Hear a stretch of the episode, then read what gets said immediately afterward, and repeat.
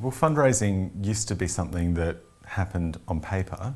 Um, the digital age has totally transformed fundraising. Um, brands like Just Giving have uh, been around for about 10 years now, and they've really changed our business. This is the big challenge of the day for us. So, how can fundraising and research come more close together? Uh, so, up until now, uh, I think people have been satisfied with the idea of you know research beats cancer, and you need to fund our work. But I think people are much more demanding and they, they expect more content and they, they expect more visibility and transparency around what, what's happening.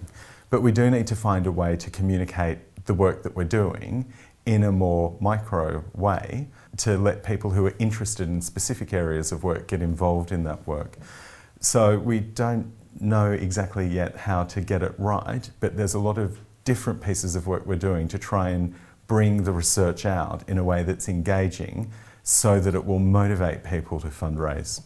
We're looking at a program now called Grand Challenge, where we're inviting the public to participate in some way in helping us to award funds to exciting research that's a little bit more risky than we would normally fund.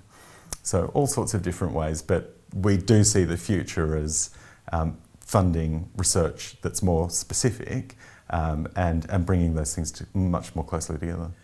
We think there's an opportunity around people, um, around researchers collaborating. So we, we think the sharing of information um, outside of the, the more traditional um, research publishing sh- cycles could be an enormously valuable thing to do.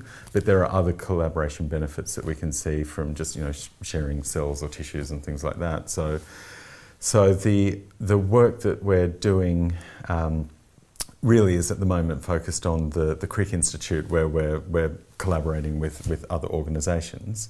Um, but we do try and put our, um, we do try and create virtual groups um, through the centres that we've created to, to bring different disciplines, including fundraising and communications together.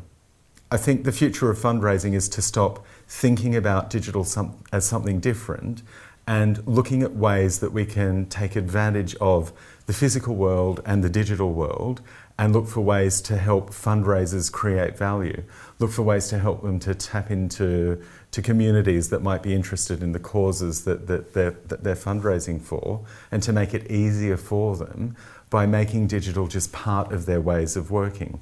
So I think it's really important that digital becomes how we work and we stop calling it digital and just calling it what we're doing.